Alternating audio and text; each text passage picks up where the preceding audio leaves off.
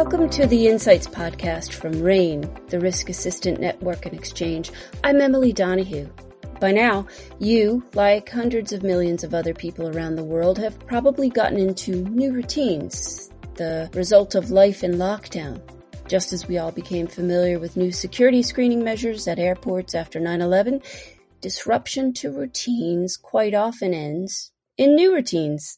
And now, those too may change because despite warnings from health officials, many places are lifting lockdown orders and allowing businesses to reopen. Just how will that happen?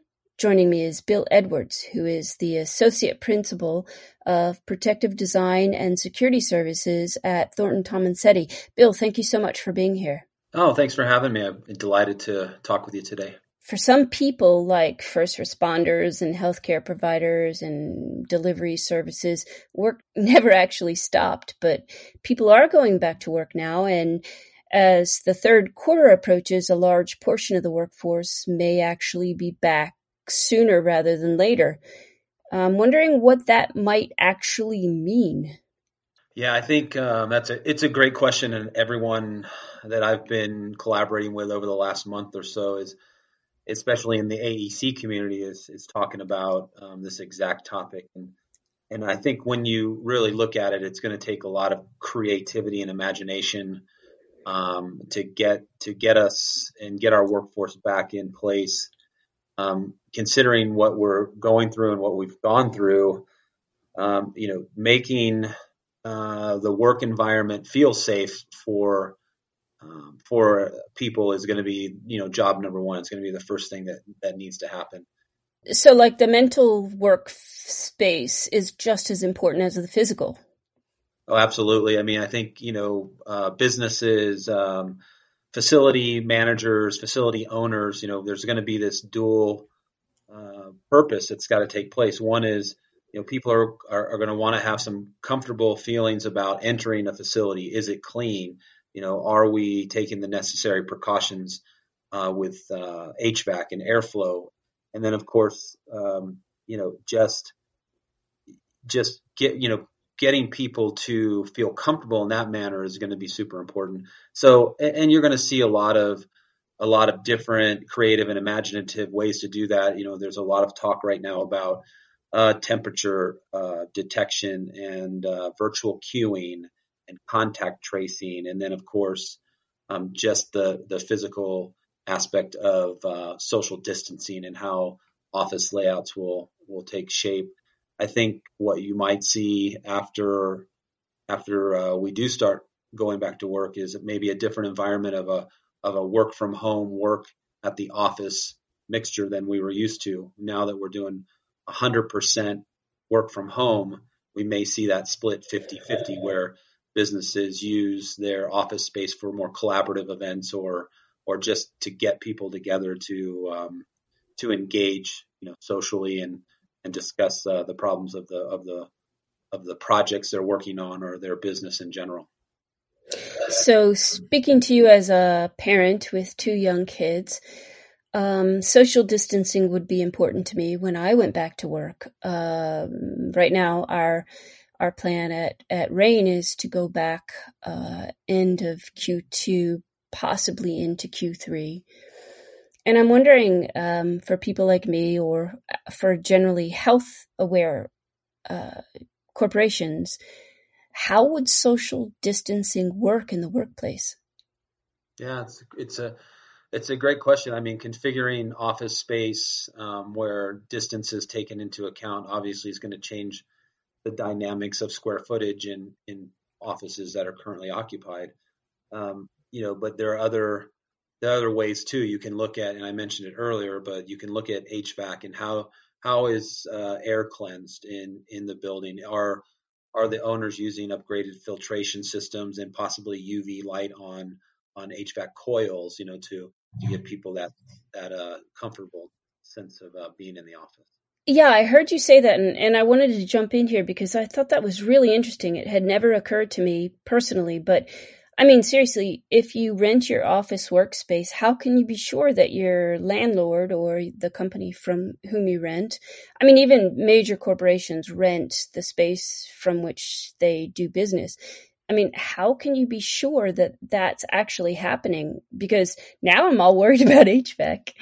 Well, I think I think companies need to um, to to change, you know, the way they look at at that type of system. I mean, it's just one step, right? It's just another step in taking precautions to to keep the workforce healthy. Um, I think we'll probably see, you know, continued um, use of of masks as a as a precaution, um, you know, and of course then spacing, distance and spacing. But this this concept of of looking at our our HVAC systems is really important. And it's not you know, it's not my idea. I mean, I've been on multiple collaborative calls over the last month talking about ways to get the workforce back to work. And, and this is another suggestion that can happen. I mean, we have the technology, we have the filtration systems, we have the ability to employ UV lighting. Um, so it's all available. It's just, uh, you know, going to be a matter of cost and what, what business owners and, and, um, and facility managers are willing, willing to do. So that's a really good question because, you know, most organizations since this pandemic occurred have made very big statements about how the health and safety of their own employee workforce is paramount. But when it comes to affordability, you know, that's quite a different potentially different topic. I mean, I remember working in in uh, New York in the 1980s, in which uh, um, asbestos, uh, you know, remediation was going on, and I was worried why why we weren't all given ma- masks in the workplace.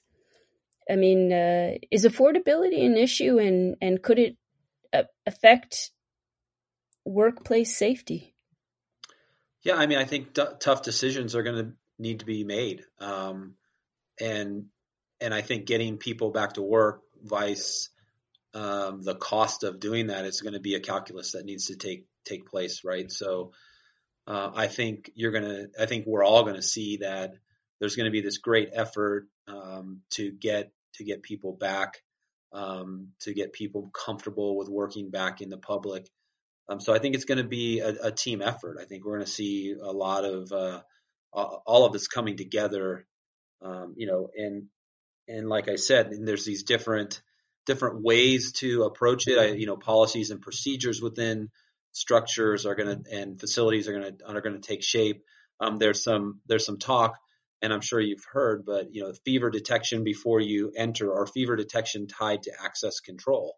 Um, and I'm sure there's going to be some uh, legal challenges to that type of technology, but it is being discussed as an option where your your ability to enter a facility is going to be tied to the temperature of your body, right? So, and I'm and I'm seeing this, uh, and and frankly, if you're you know like like a person like me that pays attention to technologies and of course trying to stay ahead of ahead of what the next future um, technology is, you know this fever detection is not new. I mean, it's used it, use thermal technology. There's FLIR capability um, in some of these um, um, devices, but in general, uh, what what businesses are looking for is an ability to, again, I think, make people feel comfortable that okay, hey, uh, Bill Edwards has passed his fever screening today. He's allowed in, which means you know he's he's healthy and um, you know we can all gather together and work. So I think it's it's something to that too. It goes back to your point earlier of of not only physical but psychologically. How do we how do we get back to work? Well, you know that's that's a really interesting a couple a couple of really interesting points you've made because um, one, I think as a person who enters the workforce, I'm not sure I would want to be the person at the door holding the temperature gauge.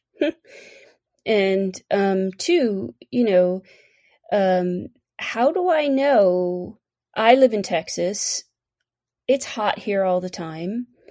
I assume it certainly feels that way that it would raise our temperature when we walk into the office, but I mean, how can businesses keep track of who's coming back from where and whether they're whether they're considered safe and secondarily and I, i'm sorry for throwing a double barrel question at you but what are the legal ramifications of those? Yeah so let me let me start with the first point. Um, you know so technologies today they that are being employed they have standoff distance between six and 12 feet. So, you know, your, your fever, fever detection can take place at a, at a social distance, an acceptable social distance. So if you're working in that capacity, um, you know, you're still maintaining what we're being told from medical professionals is, is the, is the right distance. Um, the second part or part two of the first question is um, the, the, the technologies are capable of, of, of discriminating against your body temperature and ambient temperature. So mm-hmm. if if you come in, let's say you're in Texas like you are, and it's a hundred over hundred degrees, obviously you're going to be warm. But as your body tends to cool as you come inside, um, the the uh, technologies will be able to determine you know what your true body temperature is. So, and a lot of these technologies are technologies are even more precise. They'll they'll take your temperature from the inside of your eye as an example, which gives you a really accurate body temperature you know these these technologies are available. Um, they they provide for the appropriate social distancing, and they are pretty accurate. And now, what I'm being told, and you know, of course, I'm not a medical expert, but you know, that temperatures somewhere between 100.7 and below are going to be considered um, safe to enter, and and then anything above that would be uh, reason for a secondary um, fever um, detection.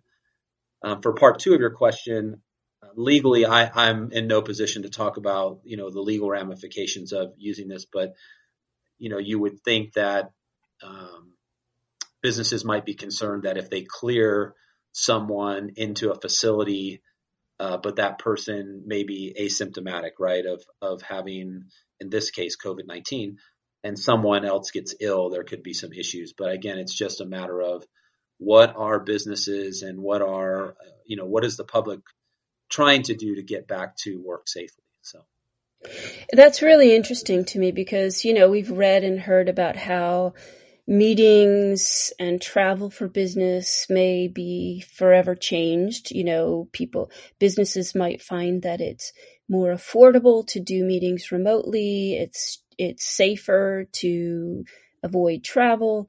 Um, but it sounds like uh, what you're describing could very well be sort of um, permanent changes to the workplace and the workforce? Well, I def I mean I definitely think that we're going to see we're going to see um, some major changes, obviously, from the time before this pandemic and and now and the time after. Um, travel, um, in-person meetings, a lot of different um, things we were used to are are going to be shaped differently.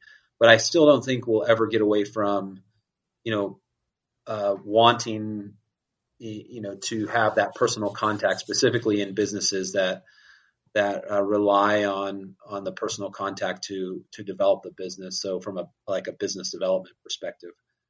Um, yeah, I mean we're social animals, right? And and part of the way that the at least the U.S. workforce is built. I mean, the the business um, segment is built on human contact and uh, relationships. So, right.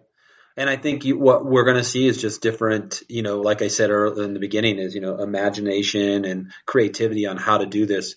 I mean, we're seeing it already in some of the, some of the news reporting we're getting where businesses are opening and they're establishing certain procedures to get, get folks to come back to, uh, to those businesses. But, um, you know, it, when you talk about air travel and train travel and some of the mass transportation, I think we're going to have to see some really, some really different ways of, cons- of configuring seats, maybe in airplanes or, or um, I've seen uh, screens being put up between each seat, you know, um, to protect people from an airborne um, contagion. So we're going to see just different ways. You know, I, I saw one airlines uh, actually touting that they'll they won't book the middle seat anymore on on plane flights, you know, to keep people you know more of a distance.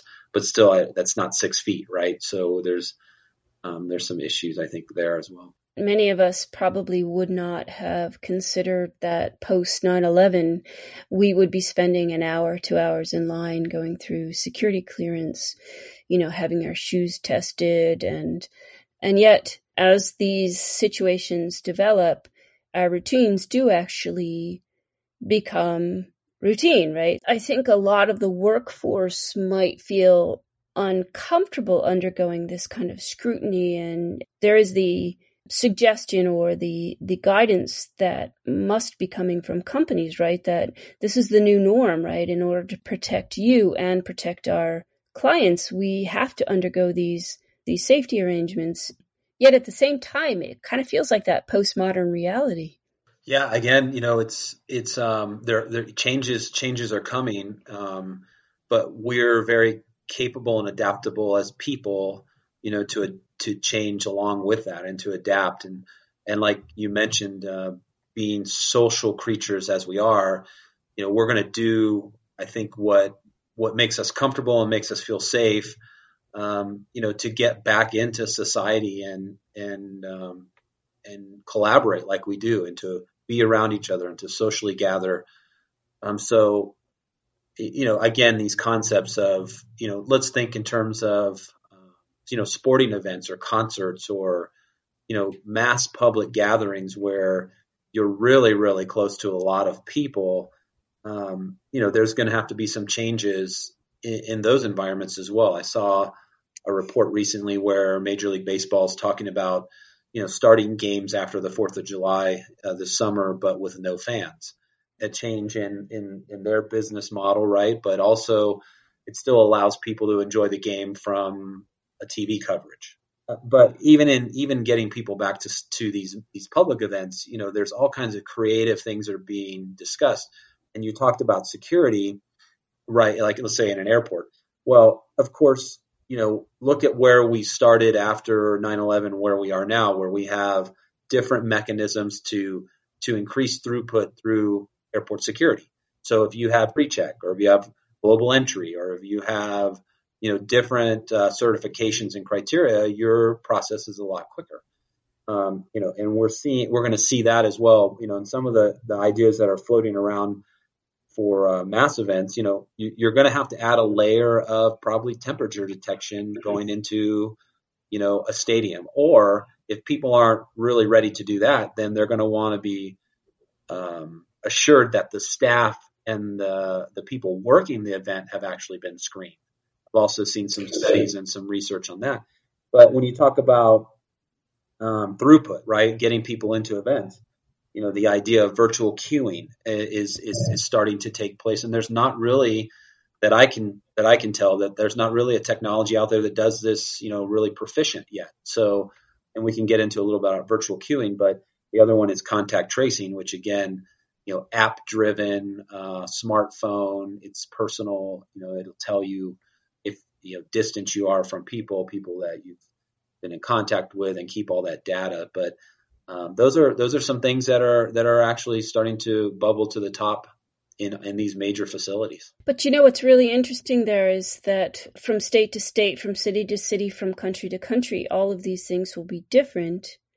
And in many ways, it's up to the individual and the business that supports them if they work for a business that they have the adequate measures in place to be able to operate the way they did pre-pandemic right? So for instance if i was traveling before the pandemic i wouldn't need a mask but now there's a certain amount of financial uh, requirements to get the absolutely right kind of mask to travel on a certain place or as you're saying into the future that might might happen. And and so uh, feels a little bit like we're marching a lot towards 1984 for no reason other than that we're trying to protect each other yeah absolutely um, this isn't sci-fi anymore this is it's reality at this point so you know, how we adapt and how we change is, is again goes back to one of my initial points with we have to figure out in a creative and imaginative way how to get back to work. And, and I think we're seeing that. And I think we're seeing a lot or large portions of the population that would like to get back to work. Um, and they want to do it responsibly. I think people are, are pretty keen on doing that. And then of course, um, you know, I don't, I don't know if masks are actually mandated or a legal requirement, you know, but we do have governors across the country, you know, recommending that masks be worn in, in public facilities. So you'll see people that don't wear masks if you're out in the public. If you go to the grocery store, I mean, I think it's pretty common. You can take a, a quick poll for yourself, even today, that you know it's probably somewhere between 50-50 on people wearing masks and not wearing masks, unless the business dictates that you can't enter without it. And so, um, you know, again, that's businesses stepping in to control or to support maybe um, a more healthy environment from uh, from their perspective. But then you get into the debate of what is the value of a mask, right? There's a lot going on here. I just think that we're going to see shake out over the next several months. But I agree with you wholeheartedly. I think as we as we move towards third quarter, once we go through the summer months, um, you know, we'll see third quarter, I think, open up a little bit from a business perspective. And then we have to watch, at least what I'm being told, watch as we transition into fourth quarter, which is normally our cooler months, um, to see how the the virus is acting.